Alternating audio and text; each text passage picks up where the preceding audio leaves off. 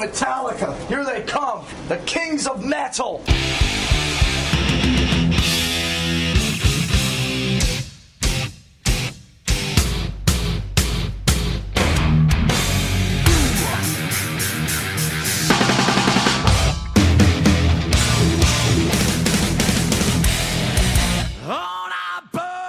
This is Ray Burton, and you're listening to Metal Up Your Podcast.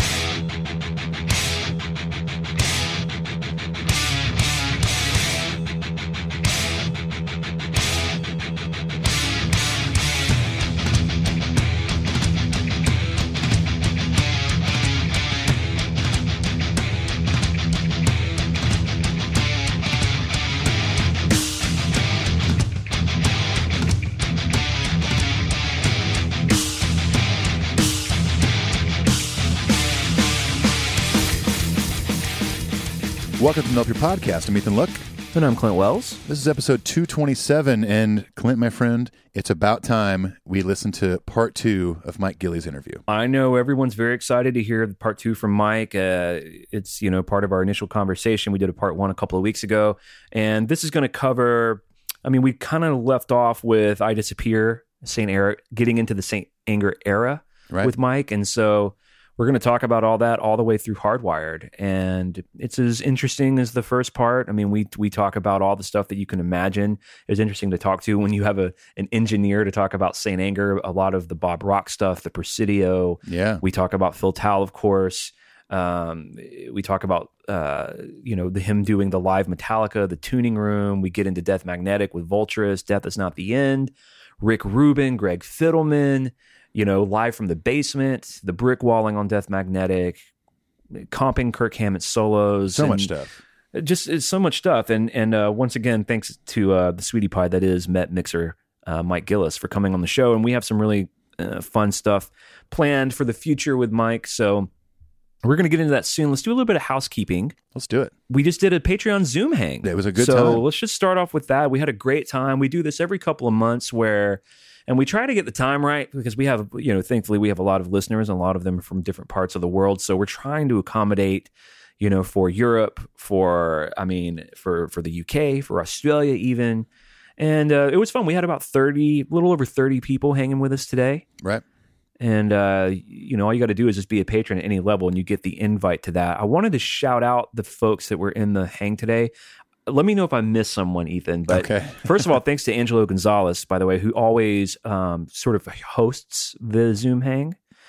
Uh, who also has a John Mayer podcast, by the way, that everyone should check out. Uh, Linda from Austria, I want to thank. We got the two Zach Burks, Zach Burkhalter and Zach Burke. We had a fun uh, riff on that today.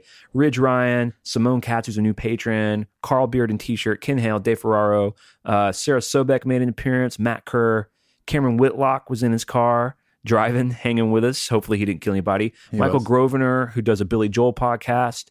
Christian Post, Ascari Monin, uh, of San Jose, which is my friend Mark Faber, I believe is his last name. Kat was there, even though she couldn't speak. Bobby Anand, Jordan Blackhurst, Ted Overland, John Knight, Jay Middleton, Anthony Broom, and Ross O'Sullivan. Did I leave anyone out? Uh, I think you got it pretty covered. If I left you out, it's not because I don't love you. It was an Right. accident. If there was if there was if there was one person left out, we we do apologize. thanks to everyone for hung out today. I wa- I say this every time, but I want to do it more often than we do, just because I really love spending the time with those people. Um, we did get three new patrons. Let's say thanks to them real quick: Josh Tuttle, Simone K, who she was in the uh, she was in the hang today, Right. And Kajeto Harbo. Thanks, guys. Hope to see you on the next Zoom. It's that easy. And I had to go because me and Jay Middleton had a guitar lesson. That's right. Yeah, and I, I stayed on for almost another uh, maybe forty five minutes afterwards. Yeah, how'd it go? So uh, I'm guessing for the 45 minutes that after I left, it was just nonstop praise about me. Yeah, it was. Yeah, it was mostly us kind of uh, discussing all the reasons why we missed you. yeah, You know, everything from just like your voice to the uh, to your your look to Yeah. the the view of HQ two. I mean, Um, frankly, 45 minutes doesn't sound like enough time to like fully cover all of those areas Oh no, in detail, but it wasn't enough time for sure. wasn't I mean, enough, was it? Yeah. Uh, well, what I did was I actually told everybody there was maybe about twelve of us left. I told everybody that maybe we should do another Zoom tomorrow without you, just so we can elaborate on the reasons we missed you.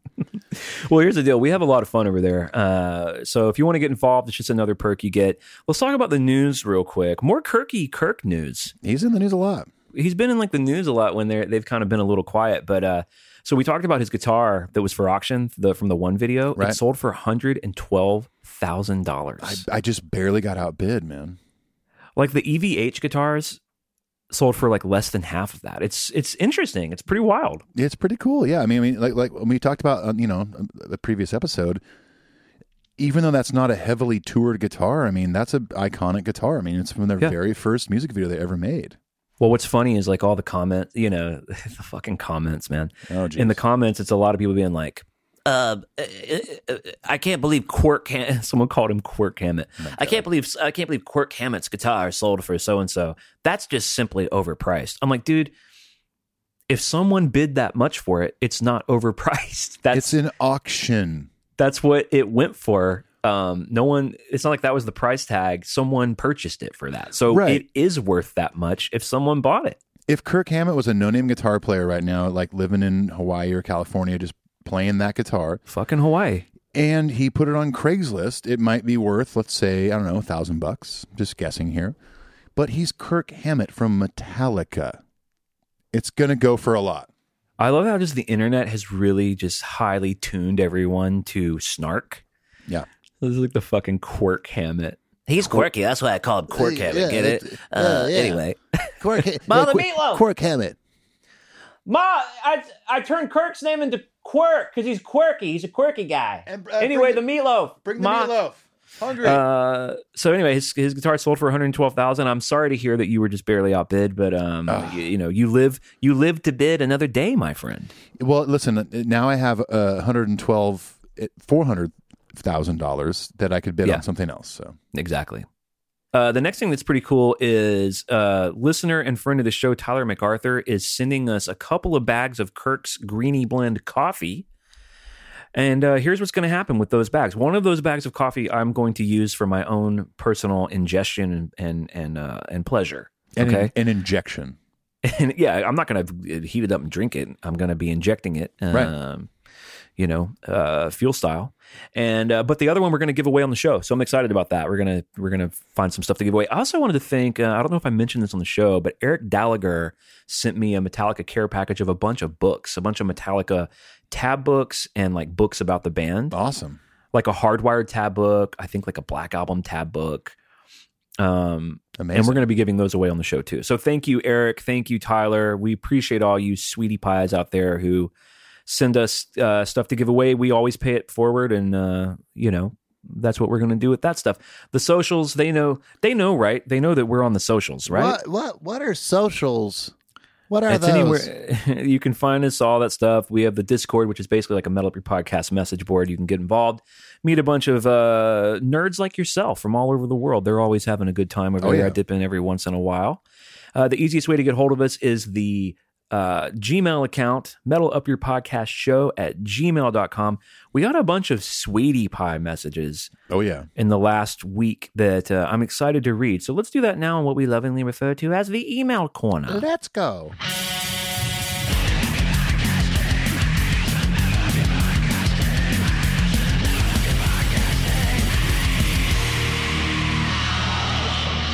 Our first email is from Brian Gibbons. Short and sweet, talking about part one of the Mike Gillies interview. The Mike Gillies interview was outstanding. Talk about a deep dive. Well done, my friends. Well done. Short and sweet, man. I love it. Thank you, Brian. We appreciate that feedback. We got a lot of positive feedback saying the similar stuff, and I wish we could take more credit for it, Ethan. But uh, you know, it's Mike. He did the talking. I mean, he he, he listen. We asked a couple questions, and he had he had a Encyclopedia Britannica worth of knowledge to bestow on us. And the thing is, we you know we didn't even really uh, we were scratching the surface of all that's available. All right, so thank you, Brian. Appreciate that. I think you're going to enjoy part two. Uh, our next email is from Stan Pearl, who I know was bummed that he could not make the Patreon Zoom hang today. So we'll get you next time, Stan. Oh yeah. Stan the man. So uh, he wrote in and said, Dearest Clintonian J. Wellingston, the fifth Esquire, and Etheridge Thornton von Luckingston the fourth. I love He says, I beseech thee for thine audience and the reading of this electronic scroll. uh, he says, All right, enough nonsensing around. I've been meaning to write in again ever since the Deep Cut Dives episode, but life got a bit nutty for a while, as life tends to do. I wanted to let you know how much I loved those episodes, and I hope you do more. I agree that learning to play songs increases appreciation for them and is what makes music so deep and magical. I recently learned how to play Holier Than Thou, thinking it would be relatively easy, but instead gained an appreciation for Jason's picking, uh, Stan's a bass player, by the way, as it is more challenging than meets the eye. Uh, this also happened to me for playing in the band Pit for some local musicians, and I discovered a love for show tunes as a result. Oh, so I guess he was playing in like an orchestra pit for like a Oh, like the like, like yeah, like the pit band. yeah.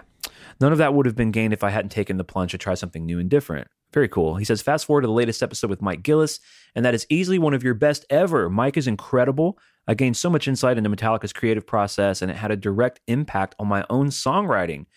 The past few months, I've felt progressively more and more burnt out, and I couldn't figure out why.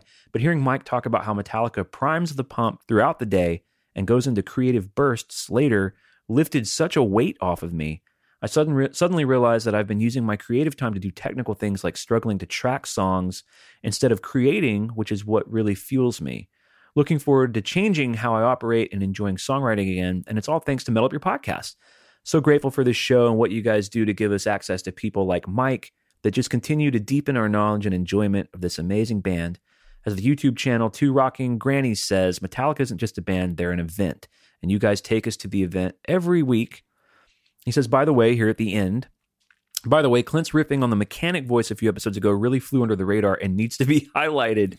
it was hilarious, and I was so impressed with how quickly he carried that whole tangent with one line after another. That is real talent.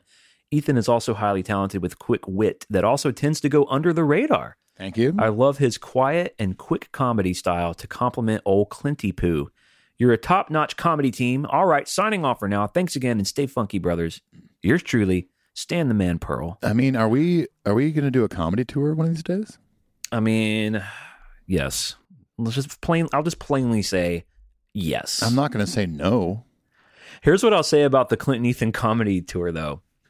When we did that, so there was a Metallica night that Blackened Whiskey put on in Nashville. I'll never forget this, Ethan. Yes. And we were tapped by the Blackened people who we're still friendly with. We love them over there. And they've sent us bottles of whiskey and they sponsored our last party and all that stuff. But they invited Ethan and I to do trivia for a Blackened night at Correct. a bar that we both love called the Crying Wolf here in town on the east side. And a band played, and those dudes listened to the show. Fade, Fade to Blackened was the tribute band Yeah, great great live band. they played and they gave away some whiskey, blah, blah, blah. Ethan and I got up to do trivia, but here's the deal. Awkward. Not a lot of people there knew the show. And we were doing all of our normal stuff. And it did not go well, dude. That was a rough crowd. There was like there was like one dude that knew the show, and he was kind of like heckling us in a fun way, Yeah.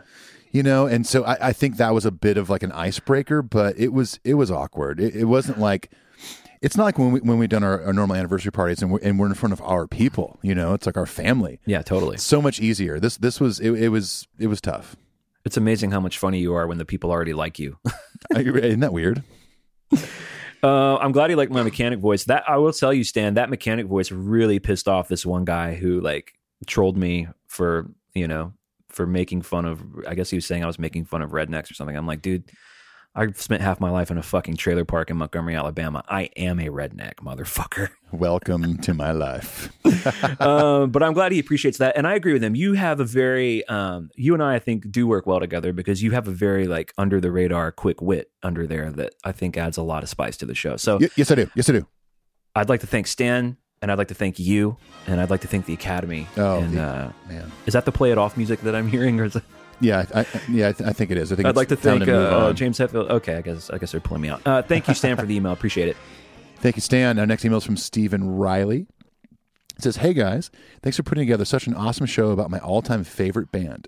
You've been a big help in keeping me positive during the hardest year of my life. I was diagnosed with a neurological disorder called FND in September and playing Metallica songs, relearning the solos, and listening to like minded guys like yourselves. The Bolt and Torben on his flying carpet has been very therapeutic for me, of course. That's the, cool. The Bolt is therapy, let's be honest. I know. Um, he goes on to say, I'm trying to raise awareness for uh, FND doing live recorded gu- uh, guitar playthroughs on YouTube on my channel, uh, Reilly, which is spelled R E I L L Y, uh, 1771. I'd love it if the Metal Up Podcast family would give me a watch and maybe some suggestions for what songs they'd like to see. But understand that uh, if you don't think I'm at the level that deserves promotion, I won't take it personally. Oh, uh, man. I'm happy cool. to promote it. Of course. Yeah. Well, we just did. Uh, he says, honestly, keep up the good work. Love the covers covers albums too. Um, thanks for your time, Stephen Reilly. Well, dude, listen, we're happy to promote. We just did. Yeah. We'll, do, we'll do it again. If you're on YouTube, go to Reilly1771 and uh, check out these guitar. Players. And you know what we can do? We'll put a we'll put a link to it in the notes. You know, so however you're listening to this episode, if you look down in the notes, there'll be a link to Reilly's Right. YouTube channel. And uh, I'm always happy to do stuff like that. You know, we get a lot of requests from bands I've never heard of, Yeah. to like feature their new album. I don't. We've never done that, obviously, and I never will. Not because I don't want those bands to succeed, but I mean, we probably get five of those every couple of weeks Yeah. and uh, it makes no sense to me.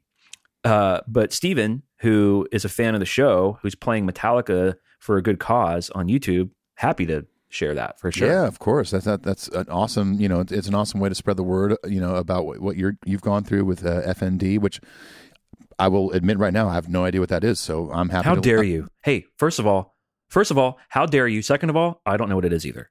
Okay, well, how dare you? And also, I'm happy to learn. I, I, would- I would love Yeah. to know what this is. You know, I, Yeah. and that's what raising awareness is all about. So we're happy to help. Absolutely. Absolutely. Thanks, Stephen. And, and good luck with everything over there, homie. Oh yeah, Uh, our friend Helene Marie Berg writes in, guys. Well, but, but first of all, the, the subject to her, um, the subject to her email was when a when a woman loves a podcast. nice work, nice work. she says, guys, hope you're doing great. Seems like things are moving towards the new normal over in the states. We're not there yet. She's in Norway, by the way. Uh, she says, but I can see a soothing light at the end of the tunnel here too. Nice reference there to No Leaf Clover. Nice. Then again, we all know how that can turn out. That's true. It could be a freight train coming your way. That's right. Anyway, it's been a while. Just wanted to check in, remind you that you are much loved and appreciated. I wish I had the time to hang out on Discord, but it just doesn't add up this year. She's got a lot going on because she's a teacher and she's got kiddos and Oh, a husband. sure. And she's she's got life going on, just like we all do. She says, personally, the last few weeks have been an odd mix of frustration over new lockdowns, being forced to change plans for classes the day before because of new guidelines, etc., but also a new and awesome routine that affects my life in the most positive way you can imagine. She says, twice a week, I get the time off from the husband and the kids to go for a 90 minute run with Metal Up Your Podcast in the ears. To me, this is heaven. She says, I think I wrote a similar kind of email a year ago, and I now have further proof that your podcast actually makes my life better. It really does. I'm so grateful for the work you do, and you've been killing it lately. Man, so sweet. Wow.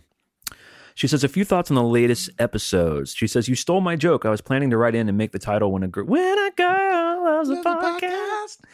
She says I did anyway, but I'd feel more original if Ethan hadn't already screamed when a Patreon loves a podcast, which you did. You did. you cracked the door open on that joke, my friend. Well, listen, that's my quick wit. Responding to sort of my puzzlement about now that we're dead, which I've expressed through the years on the show. Um, she says, I've always thought about this as a song about letting a part of you die and the possibilities this brings up to lead a better life. She says, I'm not religious myself and don't believe anything of us lives after death. This may have affected my understanding of the lyrics.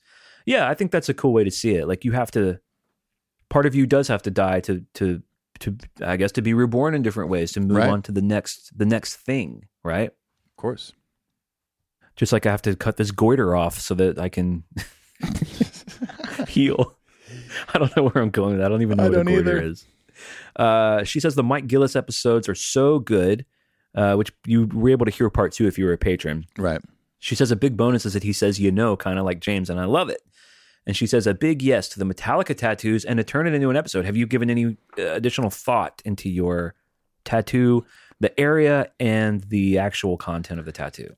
I'm right now. I'm leaning towards just the M, like the the old school, old school, just the M, like kind of how James has on his hand, like right, right, Yep. right, kind of between his thumb and his index That's finger. That's pretty cool. Be real simple. Um, as far as location, I don't have a ton of real estate left, but I do have some. Uh, maybe somewhere on my leg. I've got. A, I, I've, I only have like two or three other band tattoos I've ever gotten. Uh, one's uh, whole side of my leg is uh, the Clash. Uh, I've got a Rocket from the Crypt tattoo, but um, it might go down there somewhere. But yes, we should make it a full episode. Like my, my friend Ian, who who who will, we can have do these tattoos, will be, have no problem with us bringing in some recording gear. Did you know that the Ninja Star logo, okay, that I'm thinking about getting, Mm-hmm. did you know if you look closely, that Ninja Star is made up of those M's? Oh yeah, totally. Oh yeah. I remember learning that a couple of years ago via the podcast, and that blew my fucking mind. Oh, when yeah, when you at first when you see it, you're like, okay, that's kind of cool. It You just look looks like a Ninja. Star. Yeah. Oh no. I- Yeah. I, I feel like not to be cocky here, but I feel like I've known that for a while. uh, oh, I've I've known that since You dick. 2015. You fuck.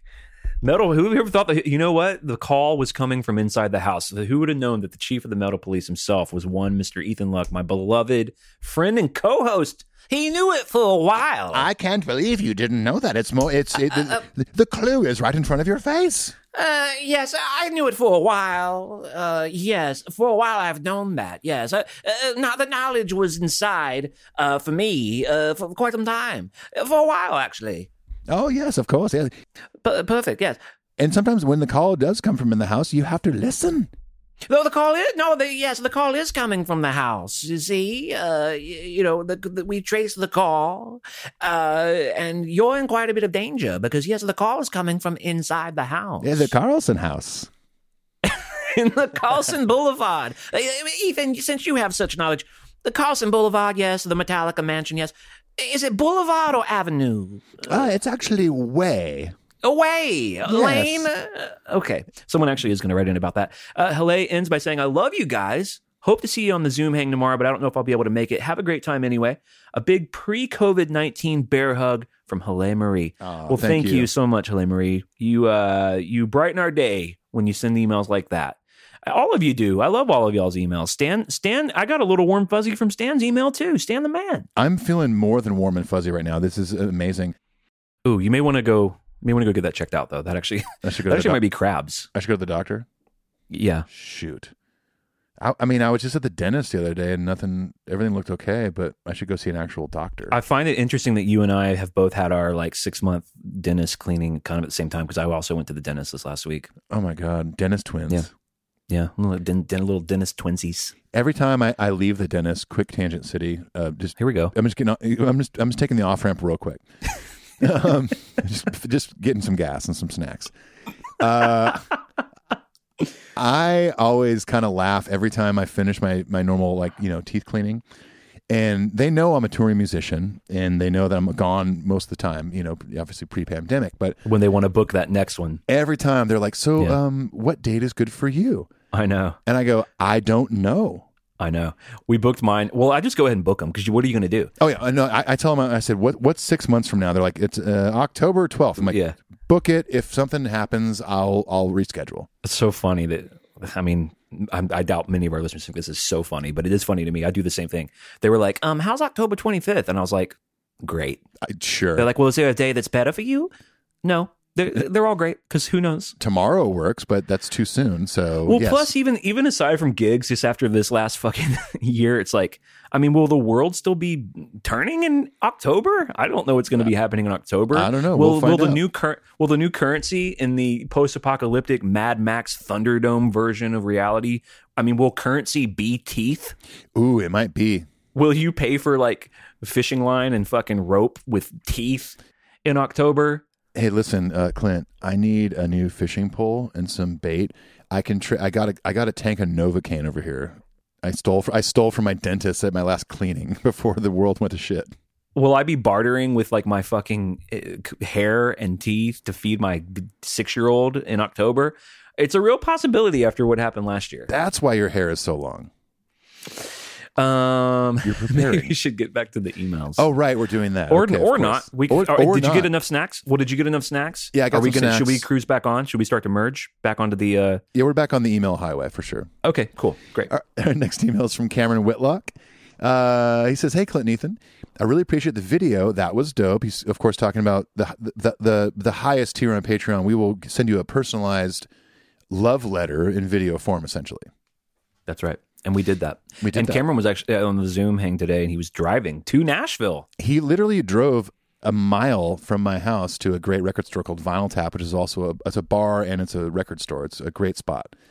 Um, Joe and Lzzy from Halestorm I, stop by there often and drop off a bunch of signed Halestorm vinyl for them to sell, just to stoke out their fans, I guess.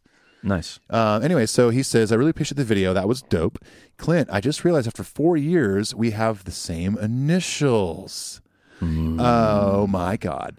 Uh, I just wanted to, to make up for lost time because I've been a listener for almost since, since almost the beginning, but I've been a broke college kid up until last year. I live near Nashville down in Spring Hill. If y'all ever want to get coffee and talk music, because I'm a huge music nerd myself. Well, maybe we will. Well, thanks, Cameron. I wonder if Cameron's come to our parties. If he lives in Spring Hill, Spring Hill's yeah, south of town. Um, yeah, about 45 minutes south or something. And, and Cameron's address is 864. We'll be sending uh, urine samples out to all the uh, top tier patrons. Cameron's urine samples, of course. we're we're going to send him some of our teeth to exchange uh, for some music talk. I I made that joke to my dentist. I was like, "Well, in October, what if the world's like ends and the, like the only currency is teeth?" And uh, didn't get a great laugh. The- He was like, "Hey, here's the number for my therapist." they weren't really primed for like absurd humor Yeah, f- featuring the end of the world and the dissolution of their entire industry at 8:30 in the morning, which I get. That's fair. that's fine. My dentists are pretty laid back and, and kind of fun and, and whatever. So I feel like I uh, some of my jokes go over well at my dentist. Okay, cool. Well, maybe I'll have to fire my dentist then for being humorless. They do a great job on my teeth. I mean, I have a great experience with my dentist and my hygienist, but maybe just for their clear lack of early morning humor, they may have to let them go. Yeah, I mean, it makes sense. All right, our last email is from Amit, who says, Dear Ethan and Clint, my name is Amit Erez. I'm an Israeli musician who moved to the States a few years ago and I'm now living in Portland, Oregon. I've been meaning to email you for so long. Your podcast has become the soundtrack of all my dog walks for the past year or so. Same with Paul Moak, by the way. Oh yeah, Uh, and I'm sure my dog Clyde would thank you as well if he could for making his walks become roams. It's like when you walk in your dog. Oh, and then he and then he takes a dump, and the, then And he the- takes a then he poop. hopefully doesn't die. It's like when you're in a public park and you're walking your dog Clyde and he makes a, a roaming vagabond doo doo, but you got to pick it up with a bag. And then you're sort of holding the hot, the hot stool through the bag and you're walking and you run into your neighbor who's also your dentist. And you make a joke about how teeth are going to be currency and you can feel the poop in the bag and it's still warm, but it's a little cold outside so you don't mind, even though it's poop. That's what it's kind of like. It's looking like that. and you go on and so forth. Uh, he says, Today, at age 40, after having gone through so many musical phases, I can see that the only thing that never really disappeared from my daily soundtrack is Metallica. And the coolest and craziest thing of all is that even during the years when I had no interest in the newer music they were releasing, I couldn't stop checking in to see what they were up to and had that constant need for some Hetfield energy in particular, either in audio or video, to keep me sane, centered, motivated to get through another day, power through life's hardships, and as Lars likes to say, and so on and so forth. That type of emotional connection and, dare I say, dependency in the existence of these guys was always so much more than just loving the music. They represented something that I could not shake, uh, even if I wanted to. He says, I didn't, just saying.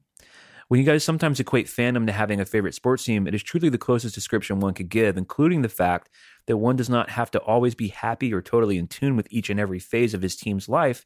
It's still his favorite team, and that bond is larger than life and stronger than anything. Well said. Very well. He says, although I still think the first decade of the band was artistically the best, just my opinion, thanks to your podcast, my chakras finally opened and I found myself listening to the later albums. This year I dove into Load and Reload like never before, and I finally can say that I love both almost completely, with the ex- exception of only a few tracks. The sound and soul on those two albums are a completely different level that I was not able to appreciate at 16. Better late than never. Probably not would have happened if not for you two. Thanks for that. Sometimes you need to wait a trillion years to be able to listen to something from a different perspective, and it pays off. Thank you for starting this podcast. Metallica fans all over the world are now even closer to one another, and I cannot overstate how much fun it is to listen to your show. Cheers, Amit E. The sweetie pie factor, yeah, the sweetie pie factor was quite high this this week for sure. I mean, th- there was some poetry in there. It was beautiful. It really, bit I'm, of poetry in there. I'm for sure. emotionally verklempt right now. Oh my goodness, Joyce loves a good emotional email with Honey, poetry. please, of course. Uh, Well, listen, I want to get to this Mike interview. We've we've yuckety yucked it up enough here. And speaking of sweetie pies, you all met Mike a couple of weeks ago, and you're going to meet him again on part two. We hope you dig it. Um, you know, it always helps for you to uh, post and, and post on social media that you're listening to the podcast. You can tag Mike. I believe his handle is Met Mixer. That's right. Yeah. and uh, you can find him or whatever, and you can send him a quick message saying, "Hey, I heard you on Metal Pop Up podcast, and I loved it, and I love you, and I love Clinton Ethan, and I wrote you a poem about my dog Clyde." And pooping. And then he'll read that. He'll call James Hetfield and read it to James. Is what he told me. Right. And then James is going to meet that dog and want to take him for a walk and experience the same euphoria you feel when you listen to our show. Uh, well, you're going to hear a commercial for Patreon, and then we're just going to jump right into our conversation with Mike. So, Ethan and I'll come back at the end and uh, say goodbye. But here we go. Uh, uh, check out Patreon if you are willing and able, and if you kind of like what's going on over there. We would uh, be grateful to you if you could support the show. It would really mean a lot to us, especially with what's been going on the last year, and it's definitely going to stretch a little bit into 2022. Yep. Um, if not, no big whoop. But after that, you'll hear from Mike, and then we'll come say bye at the end. We will. It's true. Hey everyone, this is Ethan and Clint. We're here to tell you about supporting the show via Patreon. That's right. Every week, Ethan and I work hard to bring you the best Metallica content possible. If you think the show has value, consider supporting us on a financial level at Patreon. For $5 a month, or the price of two cups of coffee, you can ensure that Metal Up Your Podcast continues to grow in quality and content. But that's not all. In addition to being able to help sleep at night for supporting your favorite podcast, we've also come up with incentives to say thank you that are exclusively available to patrons. For example, for a pledge of $5 or more, you immediately get free downloads of every Cover Our World Blackened EP. Ticket giveaways for shows like S&M2 and Slane Castle. Box sets, rare vinyl, Metallica memorabilia like S&M2 guitar picks. Email priority, meaning we'll read your email first on the show with a chance to ask guests like Halestorm, Jay Weinberg of Slipknot, and Metallica Row Crew your very own questions. and the opportunity to come on the show as a guest for our Metal Tales bonus episodes, in which you can tell us all about any Metallica show you've been to in the past. All this and more for becoming a patron and supporting Metal Up Your Podcast. We couldn't do this show without you, and to everyone on the ride with us, we sincerely thank you. Peace. Adios.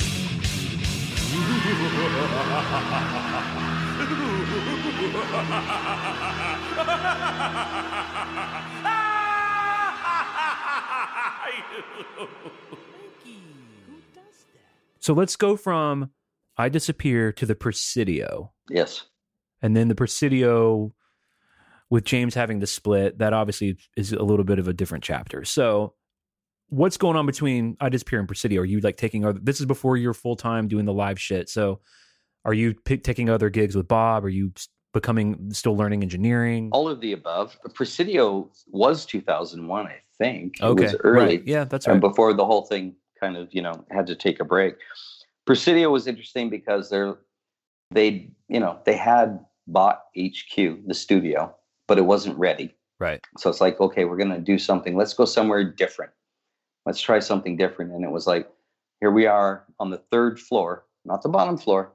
You got 20 tons of recording equipment. No, we can't do it on the bottom floor. We got to do it in the top floor. Were you part of getting the gear up there? Oh yeah, absolutely. Yeah, it was uh, interesting. especially knowing what we know now, which is that it was sort of an ill, an ill-fated session. Although some cool shit came out of it, but obviously wouldn't go on to finish. You almost had to end up just taking it all out, however many months later. But pretty cool room, though. I mean, pretty cool little tiny armory, like weird vibe. Didn't sound good. Had like Yeah. a you know an eight foot ceiling. We were up on the dormitory floor. All right. We couldn't help but notice all the uh, condemn signs on the building saying asbestos, toxic, do not enter. And we're like Don't record here. Yeah, because I was about to say, number one, there's the best asbestos. Number two, don't make an album here. strapping that old building with split type air conditioners because it was hot as you can imagine up there with that console. So we had to put a console up there. We had mostly Bob's gear. I look at that and it wasn't didn't seem to me like we were on a mission to record an album there. It felt like they were they were writing. That's It felt more like exploration and writing, not not really like this is where we're going to do the album. So there was a ton of experimentation. How was um and this might be just a question I need to ask Bob at some point, but how was he feeling going into that album? You know, you're he, at that point he's at 10 years with the boys. He made their biggest album. Mhm. Made their some experimental shit, did the ambitious orchestra album. Was he feeling like let's go in and do another great Metallica album or was some of that Saint Anger energy already sort of almost like a cloud above the whole thing from even Presidio? I think you can imagine after that many years, you become best friends. Yeah. Bob was very close. And so when he saw what was happening within the band, he felt compelled to like step up and go, what can I do to help keep this band together? Because I, you know, I love this band. I love these guys. I, I'll do what I can to help. So at that point, now you're a friend and you're not just a musical consultant. Most people can imagine it's difficult when you when you get that close to Yeah. people. Yeah. You know, and you see that, you know, that little bit of trauma what's going on. Yeah, and you and you see that, you know, with with the, some kind of monster. I mean, Bob Bob doesn't want to play bass. Who wants to sit there and play bass? I'm supposed to be on the other side of the glass doing my job over there, but I'm trying to help you guys out. So was it was it ever even a possibility that he would actually take over? It, was No. it always just a stopgap? Like I'm producing, I can, and he can't. The thing that's really cool about Bob is he can play bass. So he's like, I'll produce it, I'll play it, I'll learn all these kind of the Right. strangest songs of their career, all that, and I'll, and I'll negotiate all the personalities while the band's in a very tense moment. Yeah. In some ways, it, it might be one of Bob's less appreciated albums, even from my point of view. But it is like almost the point where he stepped up the most to be what the band needed him to be. Yeah. I mean, if people are tying your hand behind your back and telling you sonically they don't want to let you do what you do really well, Right. you know, uh, it's got to be tough. Yeah. Bob played bass, but Bob Bob's a guitar player. Yeah. So he right. played bass like a guitar player. You know, he wasn't like Robert Trujillo with the fingers thundering. he you followed know. the riffs and kept it very simple. Which, you know, if you look at your Metallica history with Jason, that was pretty much what he was asked to do. hmm You know, just follow the riffs. Don't get too out there, you know. So, okay. So we're in St. Anger territory. Jason's already gone. Was Phil around during Presidio? He might have been, but I wasn't part of the meetings and stuff that was going on leading up to the return to HQ. Other than the Presidio to you feeling kind of like more like an art, more like a creative writing session, which totally, totally makes sense. We've done a whole episode on what's kind of called the Presidio sessions, where we're kind of trying to make sense of that material. And it really is, there's not much there by way of, it is like just a creative experiment. They're just working on stuff. And yeah, I mean, you saw some creative video moments, but those songs did end up getting a lot more developed. Yeah. And they're they're still sitting in the vault. But you know, there's nothing from there. Well, I, I can recall one riff that was dramatically changed in tempo and key and everything. what riff's that? All that stuff is pretty much there. Um oh, I would have to think about it. I can't. Okay. Yeah, yeah. I'll tell you next time when I get a chance to jump back at it. You're saying all that Presidio material is kind of like maybe waiting around for a future, maybe a future box set, but it's there. Absolutely. Yeah, yeah I It's guess there. they record everything. Yeah. It's there. I mean, it's Is it worth hearing? it's really interesting because it was so ex- experimental. Things like you know, like putting you know, attaching a a ride cymbal to the kick drum head, kind of stuff. You know, Wow. like we just trying stuff. Whose Just, idea was you know, that? I'm not sure. I won't embarrass them. oh no, I think it's a cool idea. It's been done. I mean, it was from the 1930s. It was called a clanger back then. They used to put the cymbal by the kick drum, and there was a thing you could hit with your foot to make it clang with the kick drum. Are you at this point? Because in the in the film that we see, you're in the control room, so you are Yes. You are like the guy making edits, like the big edits in real time, right? Mhm. Was that a kind of a scary jump for you? Like, well, you're no longer in the hallway; you're making the big edits in the real in the in the room. I mean, no, because I've been working with Bob doing that. It was just, you know, it was clearly if your guitar player is only available for a short period of time to kind of jam, and then at the end of it, when they leave, you have to try and create songs out of this. It very much became Lars's project. With him, it was just all about loops. You know, I played this, I played this, I played that, and he'd have an idea, he'd run out there and play it. I was like, just put it in there, put it in there. You know, so it'd be like 12 of these, 10 of these, 15 of these. It was like all this just like edits and and loops and bits. It was it was very much like a like a what would you call it? Like pasting. I was actually just going to say we've called we we actually kind of call Saint Anger kind of a copy and paste record. Not even in a bad way, but it does sound very much. The songs are very long. They don't change much. Yeah. So it does feel very much like we have an A and a B and a C section with some transitions, and let's just plug all those in. sections in time. And for me, it would be like those guys would sit there and go, go to the chorus. And I'd be like, what is the chorus? there's no, what's Yeah. the chorus? I don't Yeah. know. I just go, there's all these parts. How are you doing that if they weren't on a click? Or was that material kind of gridded out a little bit? No, no, no. That was that was the beginning of let's just put shit together and we're not going to fix it. There was like literally no fixing. I wouldn't say it was a, a rule, but it was kind of like an understanding. Don't fix it. Don't fuck with it. Was that ever like explicitly said as like a philosophy of the album? Like, hey, this is going to be a rougher sounding garagey thing? I mean, from my perspective, I just remember fixing stuff and having people come in the next day and go, "What happened?" like, put it back the way it was. It's like, Interesting. okay, all right. You know? like meaning cleaning up like a vocal or like a sloppy drum fill or something? yeah, it was mostly tempos and transitions. Like you know, you go from one tempo and you can you know it's an edit. I would sit there and I go, well, I can massage that a little bit, you know, to make it less obvious. And it was like, what did you do? That's not what I played. They kind of liked what was fucked up about it. Yeah. Which is kind of cool. And the thing is, is a lot of these arrangements were done with Bob and Lars. So James wasn't part of the arranging thing. Is that typical? no. no, no. I mean, James has ideas. He's obviously got opinions on what should happen, and it's you know it's collaboration.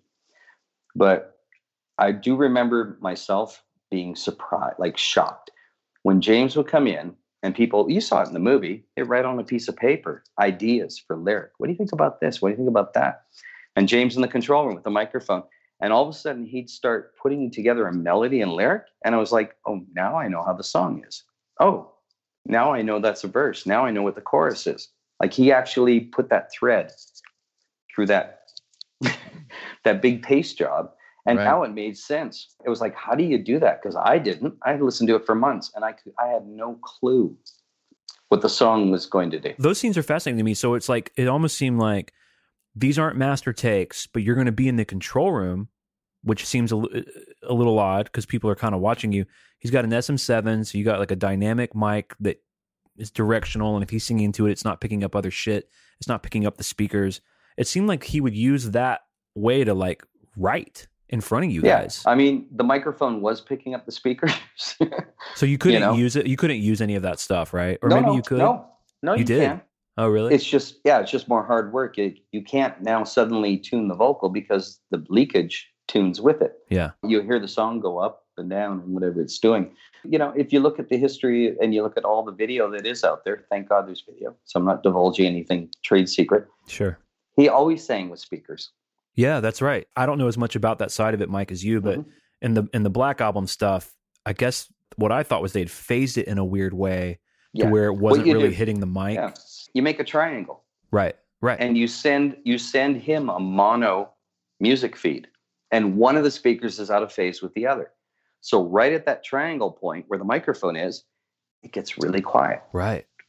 but he's not in that same even even moving back a foot and singing that loud you're going to hear the music it's not going to phase cancel so it's kind of an old trick you know people have been doing that for a while but it's just the way that he works i would say 80% of everything i ever recorded with james he was in the control room Wow. holding a microphone with his hand That SM7. the sm7 Yeah. but he he would at least walk over to the corner you know like like i'm going to try and help you out a little bit well, we don't have to camp out too much here. This is like super inside baseball, but would you just use EQing to carve out everything around his voice, or did you have like a plug-in even back then that would sort of isolate just his directional vocal? How would you get the background noise out, or did you just do the best you could? And It was kind of yeah, you just kind of did the best you could. Fortunately, when he was doing a lot of like the actual intentional singing, like this is how the song is, these are the lyrics, the music was pretty much locked in. So you wouldn't really notice the leakage unless you took something out of position. yeah, You know what I mean? Like you moved a vocal from this spot and you put it to a different place in the song. It's like, oh shit, the drum beat's different. Oh, there's a drum fill. You know, that became challenging. How much of the Phil stuff was going on around you? The Phil Towle stuff, like the sort of therapy. Uh, a lot of times they're in like the hotel room, or they're in that that what looks, I guess, like a little break room, like a lunch room. But then there was a lot of footage of like he's in the control room, and in some of them he's even handing over little sticky notes with lyric ideas. Yeah.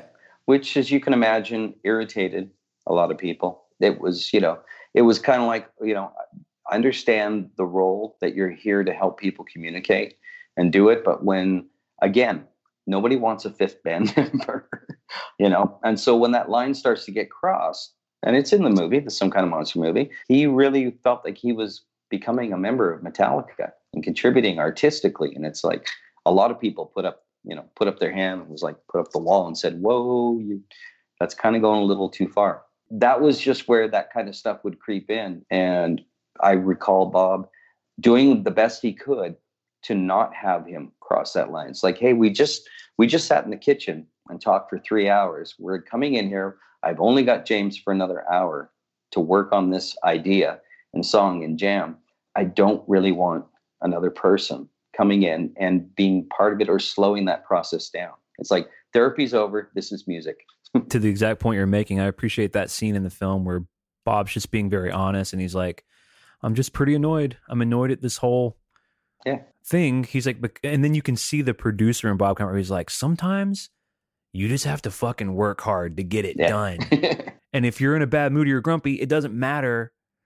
I just really appreciated that he was at least putting that back into the room, you know? Yeah. And that was Bob's experience, years of knowing that you can only really anticipate creativity, like where everyone's being creative and following that an idea. And it's such a bummer when someone steps on it. You know, Oh, when he yeah. slows it down, you go, We'll never know what we could have done. And right now I'm kind of pissed because we didn't get we didn't get to see what was going to happen. It went a different direction. And there's a lot of non-musicians that don't understand that. Maybe a guy like Phil or something, they don't understand that there is there is that no pun intended that zone you get into. You know, creatively, How dare you? I know. You, you know, creatively, and it, it only takes one little thing to just to break that that creativity cycle that you're that you're about to venture into. And Mike, you've talked about like in your early days of the band, you know, your whole your whole prerogative was don't gum up the shit for the band. Like be ready to the, the whole thing was clearing the path. Yeah. So yeah, someone gums it up and it's like Facilitate eh, it. Yeah. yeah, facilitate. Yeah. That's right. Yeah. Yeah.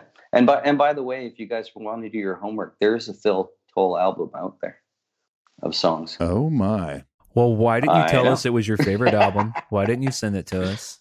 You're What's it gonna have called? to dig, but it's Okay. online. Did you do all the ed- did you do all the editing? Did you for it? did you do the digital editing for it? No, I'm pre- I'm pretty sure this was probably ten years prior to the Metallica experience. You know, it's got songs called "I'm an Athlete" and it's all it's all it's all motivational. It's all, but they're songs. They're real, like you know, Michael Bolton style. Oh my goodness! But yeah, do your do your Okay. research. It's online. I'll find it. Well, you heard it. You heard it. Metal Up Your Podcast Oh, I family. have it. the, the next episode, uh, us and Mike uh, Gillies are going to be going through the Phil Yeah. Towle album together. Yeah. Um, okay, so let's sort of wrap up Saint Anger. It's a strange chapter. It really is. We our sort of uh, official position about it. It's our least favorite Metallica album, but it does seem to have been an album they had to make, and they got Robert out of it. I'm kind of a Jason guy just because of how I came through the band, but I do think Robert is what they needed, and I think, and I love Robert. I can't even imagine Robert not being the bass player. So it is a weird album, especially as an audio engineer, to have been attached to because it's Right. It's the strangest sounding album ever made by such a big band, especially a band Mhm. known for the ten years prior of making some of the best sounding albums. Right? Yeah, it was very much, you know, and I heard the word being tossed around, which is deconstructing. It was part of movies were doing it, film was doing it, art was doing it. Hmm. Let's take something, let's deconstruct it, let's strip it back and make it raw and see see what happens. You know, and that was that was pretty much it. It was like uh, an adventure. Do I think that there was an intention to create an album like that? Probably not. I think it came about as like through the therapy, the part of like all the personal stuff that was going on it was more like this is the reason that we're sitting in a room together but it's not really the reason we're sitting in a room together Right. we're really not trying to make a great sounding record here Yeah. this is just kind of what happened and if you look at the you know some kind of monster video footage you'll see lars and bob sitting over in the corner and there's a perfectly set up and well microphoned drum kit that sounded amazing when we got to the end of it lars said, I want to play up there on the stage. You can only use eight microphones. And we got a Vistalite snare. I mean, people say he took the snare chain off, but it wasn't really all the way off. It just wasn't a big part of it. And he beat the shit out of this Frankenstein drum kit. with eight microphones on. I mean, that's a 58 SM58 on the kick drum. Right. What do you expect? which is basically a which is basically a hundred dollar a hundred dollar mic. Yeah, Right. but the high fidelity kit was sitting right there with all the mics on it, like 30 feet away. But it was like, no, I don't want to play on that. I want to play on this. I think I was reading today, trying to read up on you a little bit. Hope that doesn't make you feel weird. That remix of the song "Some Kind of Monster" that kind Yeah. of sounds a little more Metallica. You had a part in that, right? I mean, the story behind that was, well, we did it in Maui. Randy Staub got on a plane, flew to Maui, And he remixed it, right? Yeah, remixed it just for the video. right. So right. we put drum samples on it and we fixed it. yeah, right. And it So- and honestly, Mike, it sounds better. I know, but but here's the thing: it's I have people who watch the video and they're going, "I hate that snare sound." It's like, wait a minute. I know. Wait a minute. That's not. I, I I'm sure you I'm sure you know of the story, but Did you use like a sample from Lars, or did you use like a yeah, I mean, they're samples from Lars and they're and they're favorites, you know, that Randy and Bob would use yeah over the years from you Black know? Album stuff? Yeah, like that same era. Yeah. you know, and you would blend it and use it so it would be hmm. consistent. It wasn't a surprise, but like I said, I was just it was just so weird to see when they released the video and people going, "I hate the sound of that drum," and it's like. It's like that's not It's like it's yeah, it's like James said in one of the one of the videos. Don't read the comments. Did you guys also tune the vocals a little bit for that? Uh, probably, probably. It's one of those things where you know I know people you obviously use auto tune a lot, and there's that sort of element of it. James's vocal is not really conducive to I agree. auto tuning. I don't hear it much Most of it is a burst. Most of it is rasp. You know, you can't tune that. Uh, what you can do is you can take little parts of it and pitch ride it up and down, but you can't just throw it through auto tune. It's going to be confused. People say like, "Oh, I, I can't stand all the auto tune on S and M," and I'm like, I I don't really hear that. No. I, I don't think so. You can kind of set that record straight. There's not a lot of like Antares type No, God, no. share like auto tune in 1999 on James Hetfield. No, That's just what he said. no, sounded. not like. at all. Not on S and M. No, but that stuff was all live. You know, the I think the we only did a tiny bit of overdub, but because it was one of the new songs, on No it Leaf wasn't Clover. one of the classic ones. Yeah, it was No Leaf, No Leaf Clover. Is there okay? Let me ask you this, Mike. I was going to ask you this about kind of each of the eras we've already mentioned. So, St. Anger World has the Presidio shit that's future box set type stuff. So, is there an actual recording of No Leaf Clover, like a studio version of that song? No, it was done live. But they never recorded it by itself. No. Okay. Not that I know of. No, we, we were working with everything. In fact, when there was there were two parts that needed to be, or two or three parts that needed to be resung because it was a change in the song, and so we actually took this took the sound of the symphony and we put it through speakers in a big in the in a tracking room so that that leakage would match Yeah, so cool. that you wouldn't because all of a sudden you'd be like oh this is a live show he's playing in front of an orchestra and a crowd and if you just had the vocal by itself It'd be it weird, would be, yeah. you'd notice it right away Yeah. so Oh, it's like sure. no we gotta we gotta recreate that environment with what's there Is there anything they recorded in the load and reload era that didn't make either of those records? Is there any sort of thing we don't know about? Like a forgotten song that was maybe they didn't dig or a demo that never got fleshed out? no load and reload i think you know and i'm sure the guys have been very upfront about it they they put everything on those two records you know and they appear to regret it you know that they didn't decide to filter it They do appear to regret it, which kind of bums me out. I actually think it's really ambitious and really cool. And I actually kind of like almost every song of those albums. Okay. So after St. Anger, that's when you start, you get the call where Lars says, bring this guy on to multi track all of our shows, which in 2004, 2005 must have been no joke. I mean, so you get the call, can you do that? You're like, yeah. How do you put that together? Do they say, hey, you have a budget of whatever, put whatever rig- you want? We need a redundant rig to catch all the backup shit were you kind of like heading up the operation of getting the what's it, is it Oh, officially called absolutely. Live Metallica? No, there wasn't. There wasn't. There was not a phone call I could make to have somebody build me a, a a system. You know, I I tried to put cobble together what I knew from the studio and what I knew was now going to be available and would actually survive the touring part of it. When I first went out, I was I was just recording the shows, and then it, it became well now i want you to record the tuning room because tuning room back then used to be a couple little tiny micro amps Yeah, a little you know little combos. and a couple of uh, yeah and like a little tiny pa and that was like wait a minute we can actually like work on shit and we can record it. And it's like, okay, so now my job changed from my side gig was recording the live shows. My real job out there was to record the tuning room and keep track of all that. And then a few years down the road, the question came, do you think you can mix our live shows and have them out, you know, by the next morning? Hmm. And I was like, well, I'm going to do it on a laptop. And back then, plugins and stuff was not very good. You know, so it sounded like it was on laptop, but I was like, yeah, sure, I'll I'll do it. Everything with Metallica, you start out simple and then you just pile it on.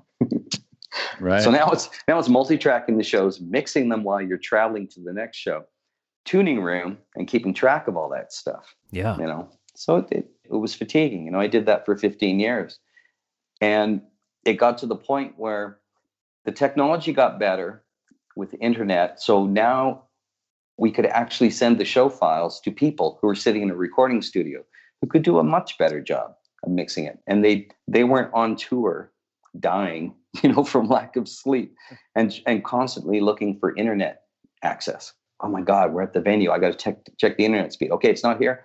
All right i got to fi- i got to find a hotel that has it. No, upload shit from mcdonald's because it was the only good wi-fi i could So, yeah. Never underestimate the Mc the McCafe. exactly So, Mike, what are you when you're mixing those those shows? So you're just getting stems. So You're getting a kick drum and a floor tom and a left guitar. uh, Kirk James.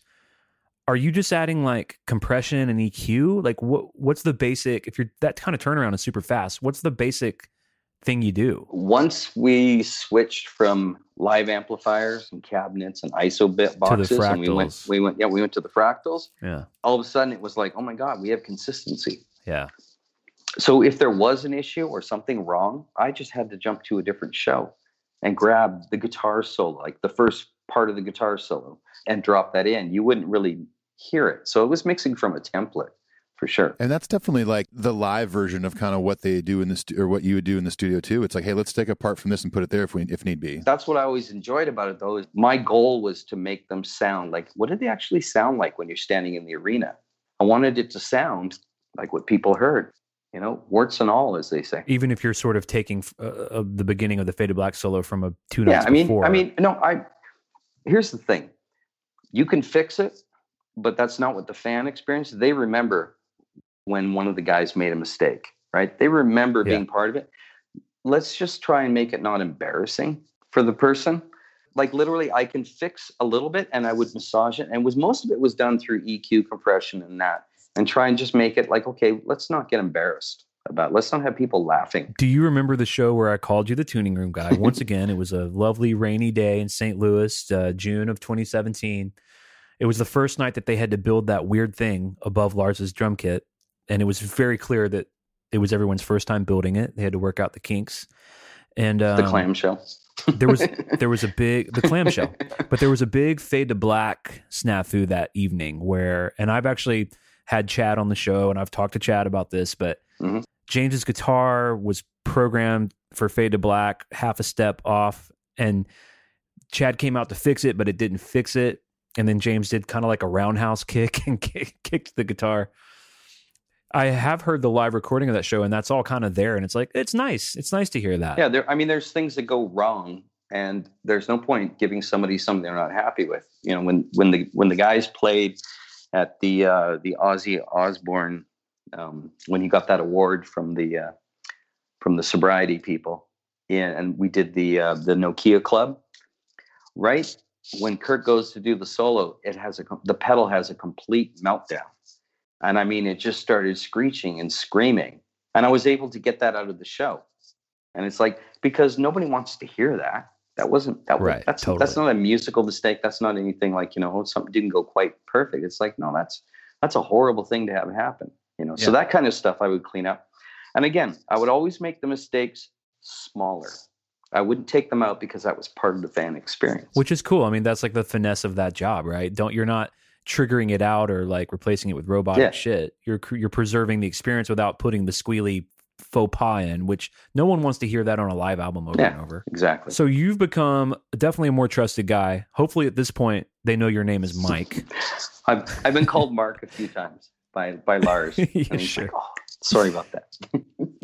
Sorry, sorry, Mikkel. so then you're you've been on tour. I mean, they they toured for most of those couple of years, and they took a little bit of break. I'm I'm trying to work into a little bit of Death, Death Magnetic era. So the two new songs they were playing live, the new song and the other new song. You've talked about Vulturus. There's this idea in the. This is unclear, and maybe you can clear this up. Was Vulturus the name of the song that the band named the song, or was that a fan generated no, name for that? no, that song? was that's actually that was a, the real lyric, the real title. But it wasn't like one of the little nicknames like uh, uh, New Wave of British Heavy Metal ATM that becomes Atlas Rise. That Vulturus was what that song was going to be called. It was a creation of it was a vision, you know, that James had lyrically. Like I said, he was tapped into some of my Latin knowledge to know whether he'd conjugated the word properly. Awesome.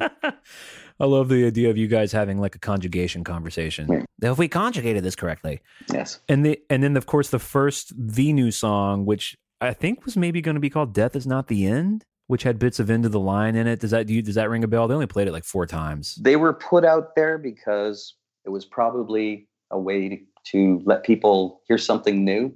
Yeah. But at the same time, it didn't really fit into an album. Vulturus was, from my perspective, it sounded very punk, It, totally punk Oh, yeah. rock. you know? Yeah. And those notes that he had to hit, the whoa, whoa, whoas, Yeah, And high, super high. I mean, that, you know, if you're a guy out on tour, I mean, that is a tough thing to do. And I recall in Bilbao, Spain, when they still had that song in the set list, James opened his mouth and nothing came out. it was just like, okay, well, maybe this is not the best song to throw that into a set. so when you're recording the songs, you're multi-tracking on the road. Where where were you in relation to the stage? Were you like in a truck somewhere? No, I was on stage, right in Monitor World, because that was the only way to kind of keep an eye on the equipment and what was going on. And that's where I got my split from, my audio split. I wasn't mixing during the show. There was during Death Magnetic. I think it was for the probably the first like the two year first two years of the tour. I had a small SSL console in a road case, and I set that up in the tuning room so I would have be able to record the guys, and I just I had a lot, you know, I had a digital line that would run to the stage, and then I would try to mix the show as much as possible. So then after the show, I only had to do a couple little fix ups, like it's like, oh, I missed the solo, oh, I got to do this, and I could just jump back and jump, you know, punch in. So in those in those early days, you were having to mix the show from the night before during the day before.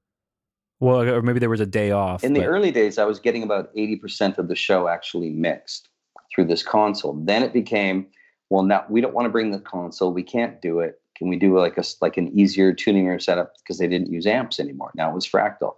So it's like I could put it all in a small rack. So it kind of migrated to the laptop. It's like, okay, we're going to try and do this through a laptop just because of logistics. It's just a lot going on. A lot to think about. Okay, so Vulturous was the name. That You're right. It's to- totally a punk rock song. It doesn't really make sense.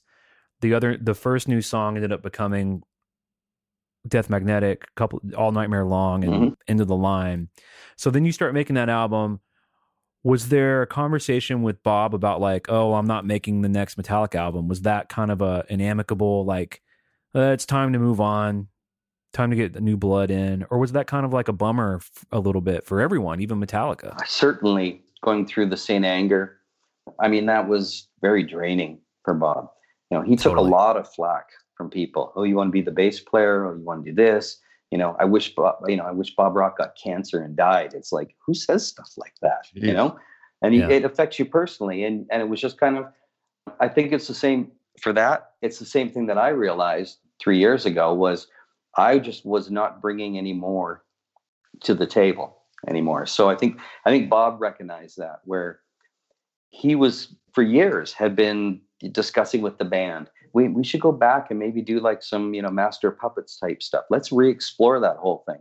And it was just like shut down. No. But then when Rick Rubin walks in and says that, we're in the control room listening to Master Puppets. Hmm. You know, it, so he was so he was able to get the band to agree to go back and write and revisit what their inspiration, and where their roots were. Bob was such a good friend and had become so close to them. They were like, no. Were Yeah, it's like, when "No." my wife tells me I should get a haircut, and I'm like, "What do you know about me?" and then I just meet Mike for the first time tonight, and he's like, "You would look good with short hair." I'm like, "Guess what, babe? I'm getting a haircut tomorrow." Yeah. Sometimes you need, I mean, honestly, yeah. Sometimes you need someone, some fresh, Fresh. blood in to sort of help you see an idea a different way. Yeah.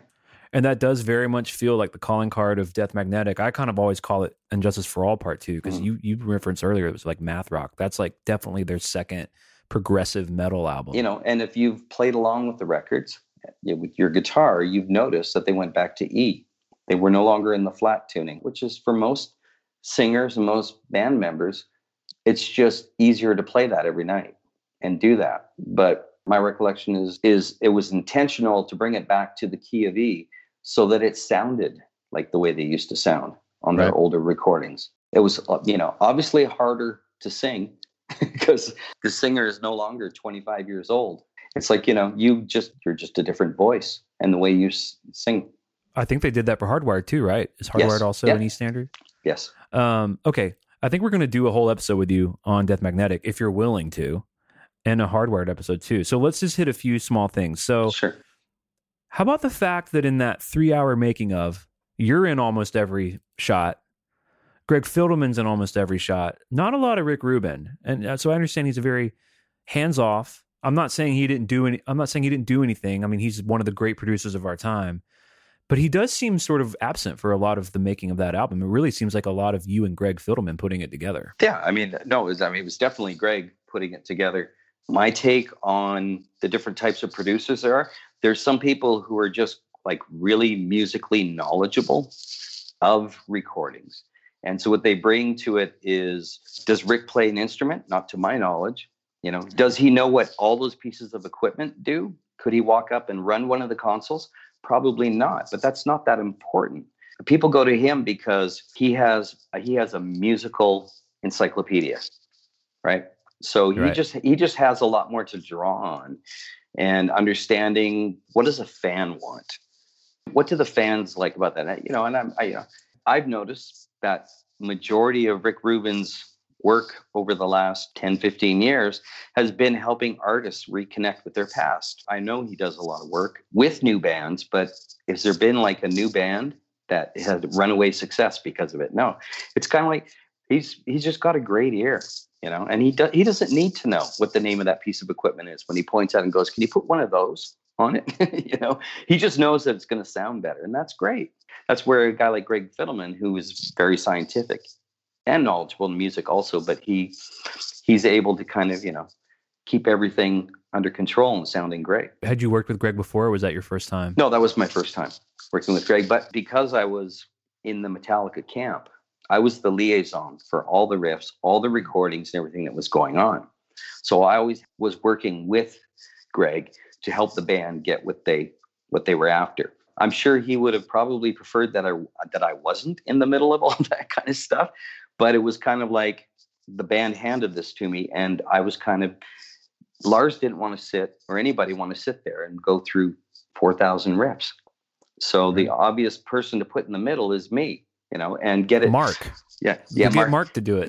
You know, can you can you get this down from 4,000 riffs to 1,200 so it fits on an iPod? It's like, okay, I can do that because I got a good idea of what you guys all like and what's probably interesting and stuff that you would probably go, that's not worth exploring or it's too similar. So you filtered the riffs. I did have that role. Yeah, Interesting. it's not like I'm sitting there picking the 12 songs the Yeah, 12 yeah, yeah. Right. No, but there was there was clearly a filter because I'd been around them so much. I have an instinct on this is probably something that somebody's going to enjoy, and this is something that probably they would just go, I don't know, get rid of that, delete.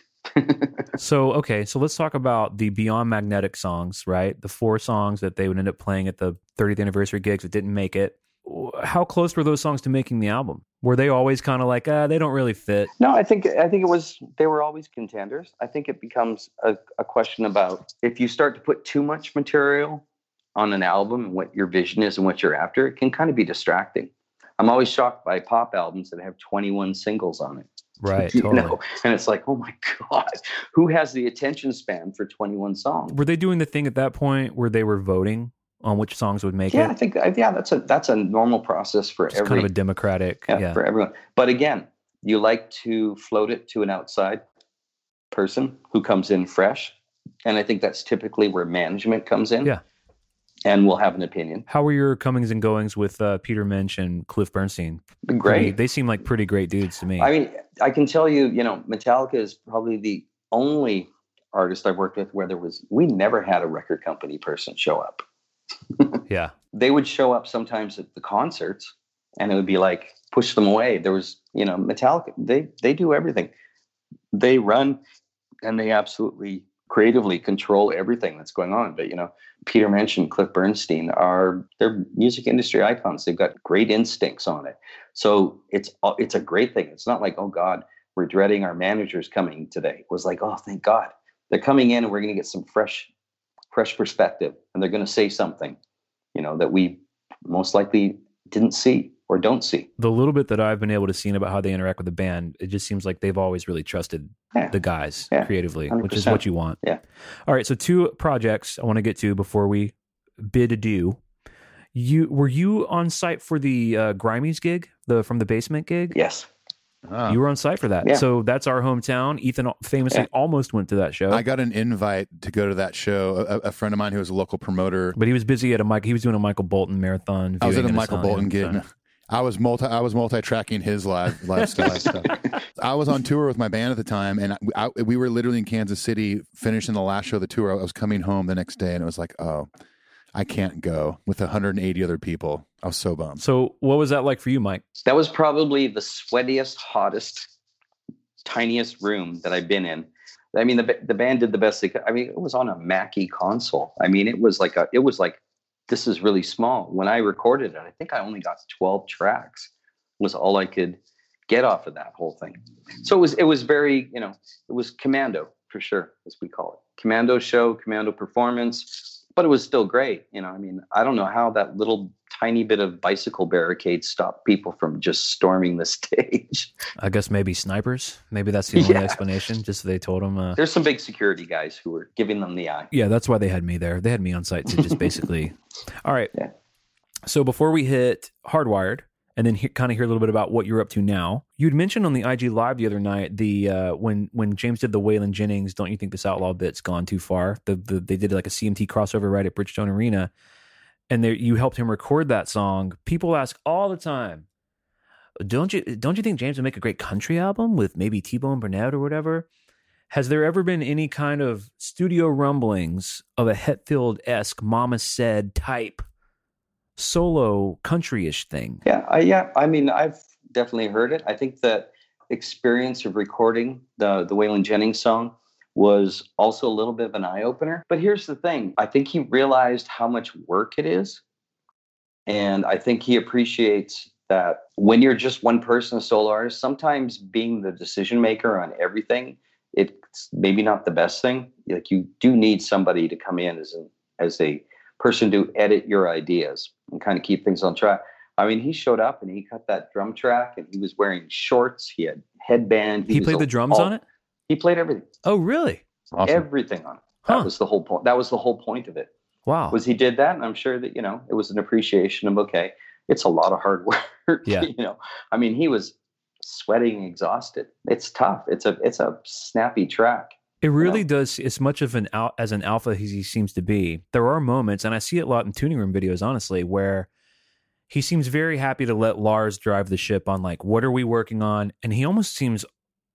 Sometimes Lars will get a little stuck and be like, "Well, what do we want to do?" And you can tell James is like, "I don't know. You tell me. I've relinqu- I don't want to make that decision." Which is seems to be like uh, almost a counterintuitive thing about him. I, I wouldn't. He seems like a very control driven person, but maybe through the years he's just learned to be like, Lars deals with the set list. I think it ties back to what I was talking about, where sometimes you just let you have to stop and just listen to what other people's ideas are and let them follow their idea. Yeah, like Ethan. most musicians, you discover how valuable somebody else's opinion is. You may not like it, but for God's sakes, at least try it. yeah, I'm Like, trying, yeah, been telling Ethan that for four years. That's the frustrating part. Is it's like, hey, I got this idea. What if we try this? And it's like, no, I don't like it. It's like, but we haven't heard it. Just just try it. Maybe the failure of that idea will give you an idea on something that's better. It's like you got to go down that road. And I think that's kind of the the creative thing. When all of it rests on your shoulders as a solo artist, it could be perhaps having some disappointment or unhappiness with when you pursue your own ideas and at the end of it you're like oh it's just not as good i'm not as fully creative as, i thought it was i do need to collaborate definitely within the metallica camp there's always been that thing of even for myself was if, when you do Metallica, that's all you do. It's not a hard rule. There's no threats. There's nothing bad that's going to happen. But it's just it's kind of like a community spirit. Like when you do this, you don't do anything. You don't go work for other people in between. You're either on the bus or you're off the bus. And Dave Mustaine was off the bus. So uh, so moving into hardwired. So Greg gets the big Greg gets the big call, right? He's going to be the the the Bob. We call him kind of the new Bob Rock, and uh, we say that affectionately because I I do think hardwired sounds.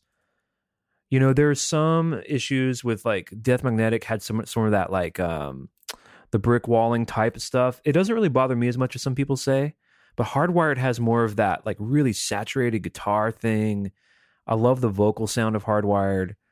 Greg gets the gig. Was he up for it? Was he excited about that? Oh, of course, of course. I mean, from what I saw, it was sonically between the two. It was, you know, Death Magnetic went to somebody else to mix. I think it was Andrew Scheps did it, and so there was always that kind of a thing. Well, here's what's cool, and here's the new trend and what's happening around the studios and the people in LA. We're going to do this. We're going to do that, and it's very tight and compact sounding. And Metallica with, with Bob has always been like stereo lush. Yes. You know what I mean? Like you're you're in the middle of it.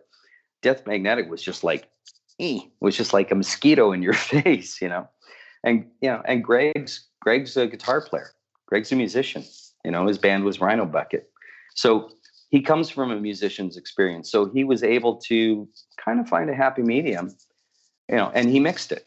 Greg got to mix that the, the album. So he so he was he was part of the recording. And I can't tell you how many times when I'm recording and it goes to somebody else to mix and it doesn't sound anything like what we've been listening to Right. the entire making of the album. It's like, what? what? Ha-? Like a lot of people be like, what happened? I love the demos. You know, it's not because the demos were rough, but it just sonically there's this real tendency to compress and make everything loud and get really narrow. So Greg definitely expanded it out a bit. What about okay? When I'm I'm thinking now of like images of you and Lars and Greg and Kirk doing the leads, Uh-huh. which it's always fascinated me that Lars is so involved in the comping of that, and it just seems like the goal is to just get bursting bursts of inspiration from Kirk, Yes.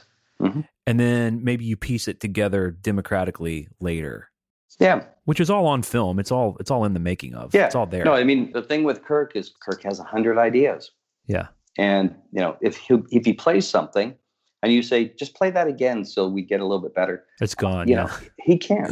He's Yeah. just it, he can't. He just has to create something new every time. So it's not like you can automatically go, okay, I wrote a solo, and it's like no, it's just it's a flurry of ideas, and Lars enjoys it. He loves the guitar solo part of it, so he takes it on and he gets right in there, rolls up his sleeves, and says, okay. When James is doing vocals, it's not like it's not like Lars is in there conducting him, telling him what to do. It's like you know, Lars is like, no, that's James's thing. I have a you know? feeling James would not love that. Yeah, yeah. You know, but but Kirk Kirk does. Kirk just loves to freeform. Just James's just- vocal world seems very vibey. Like it seems like you guys have made a little area. There's a little lamp. He's got a keyboard to find some notes. He's Mhm. usually holding a guitar for comfort. Yeah. Is that is that in like the main room, the main uh, tracking room, and then you just make a little bungalow? Um, no, you, yeah, just no, we'd make a bungalow. Yeah. we went to the point where we actually got an ISO booth, and it was just like, no, nobody wants to stand inside a carpet room with, Right. You know that there's no vibe. It's just not open, breathing and stuff. But it changes. I mean, I'm sure if he could do them all in the control room, he would. He's most comfortable there. Absolutely. Hmm. You know, talking talking through a talkback switch is know, weird. Yeah. Yeah, it just takes something away from sitting there with the person talking to them. Did you get to a point with Greg when you guys are maybe doing a vocal day and you're like, "Hey man, that take 10 was really magic. I really think we should flag that for the record or I don't know if you had an opportunity to count how many computer screens I had in my vicinity. So I was keeping notes to so that I could, if somebody wanted to jump back and hear something, at least I knew what was going on. So I, I was listening, but I was very much preoccupied. And, and again, that's the job of the engineer or assistant engineer is to let the producer listen to what's going on and talk to the artist. I shouldn't be jump. I don't feel I would be correct if I jumped in and said, "Oh, that take was awesome." It's a pretty great lesson you've given us over the last two hours of just how to be good at that job in terms of how to how to show up in a big way and what you do, and also how to get out of the way. I think a lot of people miss that about what we do. Mhm. A lot of it's kind of getting out of the way. All right, so you ended up splitting the camp. You said you felt like you kind of hit the end of the line, and no pun intended, and didn't have as much Yeah. to offer. You had mentioned that tomorrow you're in the studio all day with uh, DJ Ashba. Yep. Guns N' Roses guitar player. Sixx:A.M. Is Sixx:A.M. still an active band? I don't think anybody's been active in the last year. Have you heard of this thing called so- COVID? Yeah. No, I'm I'm I'm mostly helping him with more technical things. I mean, he's he's very calm. I mean, he's all over his music. It's his solo project. He has a passion for it. There's just little technical things that come up, you know, and rather same thing. It's a bummer for me to know that he's sitting in the studio trying to figure something out with software or hardware interface when he should be making music. So I get I get called from him to just come in and like, hey, how do I do this? You know, and it's like, oh, we can get this, we can do that. You want to be there to allow him to keep that creative creativity flowing. Yeah, he doesn't. He does not need any musical direction from me whatsoever. I nod my head when it's really good. you know, like that's encouraging, but certainly not going to get you know interfere with that process. I saw him, my wife and I saw Guns in 2012 here in Nashville, and he was with the band at the time. Amazing guitar player. And he's just he's got really great musical depth. What he's doing right now is something that you know that people nobody's done it. Being a live guitar player and doing EDM, but it doesn't. It's EDM with the guitar, but it's not like big power chords. You know, it's a really cool integration of sounds and melodies melodically playing, but actually performing and interacting. Because most of us who have been to an EDM show or a DJ show know that that's just a rented interface and they're just turning they're turning the knobs it's playing off of a jump drive the whole show is mastered mixed and ready to go everything up there is just playing along so it's cool that he's trying to do it and it's challenging It is pretty cool. Well, Mike, thank you for your time. We had a really fun day trying to figure figure out how to get together. but I'm grateful we did, man. slow start, and, I, but- and I am grateful for your time. I'm grateful that you didn't call me a jerk when I said you were the tuning room guy uh, four years ago. that's okay my my wife called me a sound checker when she Oh. when telling her mother What what is does a sound do? checker? i think he's a i think he's a sound checker i think he's the guy who goes check one two oh my god, so it's a little more involved than that. A little, you know, making Yeah. eight Metallica albums. But i was i was quite um, i was quite fine with that being called a Sure, sound checker that's fine. that makes it Whatever you say, babe. It's better than when, when I've been out teching for bands and the show's done and I hear, "Hey, roadie, give me a set list." I'd rather have, be called sound Yeah, checker. I'm surprised you don't like that, Ethan.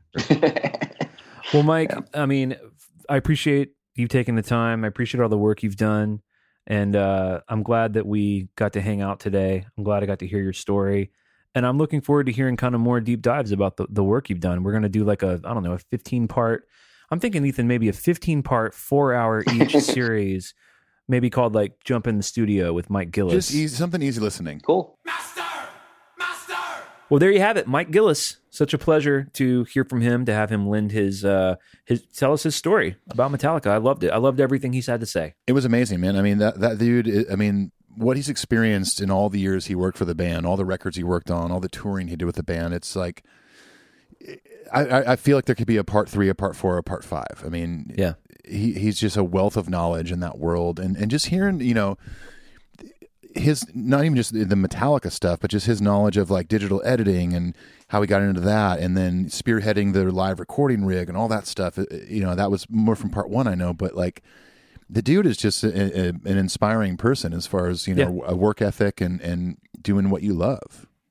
Well, we're going to be talking to Mike again in the future as we continue our Year in the Life series on through Death Magnetic, Lulu, Hardwired, Live at the Basement, etc. And uh, we're going to be doing a Patreon Q and A with Mike also, and uh, all sorts of fun, nutty stuff. So uh, you know what to do. You can leave us the review. That's the easiest way to support the show. Leave us a review or share about us on social media. You can tag us in it. We'll retweet and reshare all of it. It really means a lot to us that so many of you are still on the ride with us. The show continues to grow. And uh, we love you guys out there. Take care of yourselves. Take care of your families. We'll see you on the flippity floppity. Peace. Adios.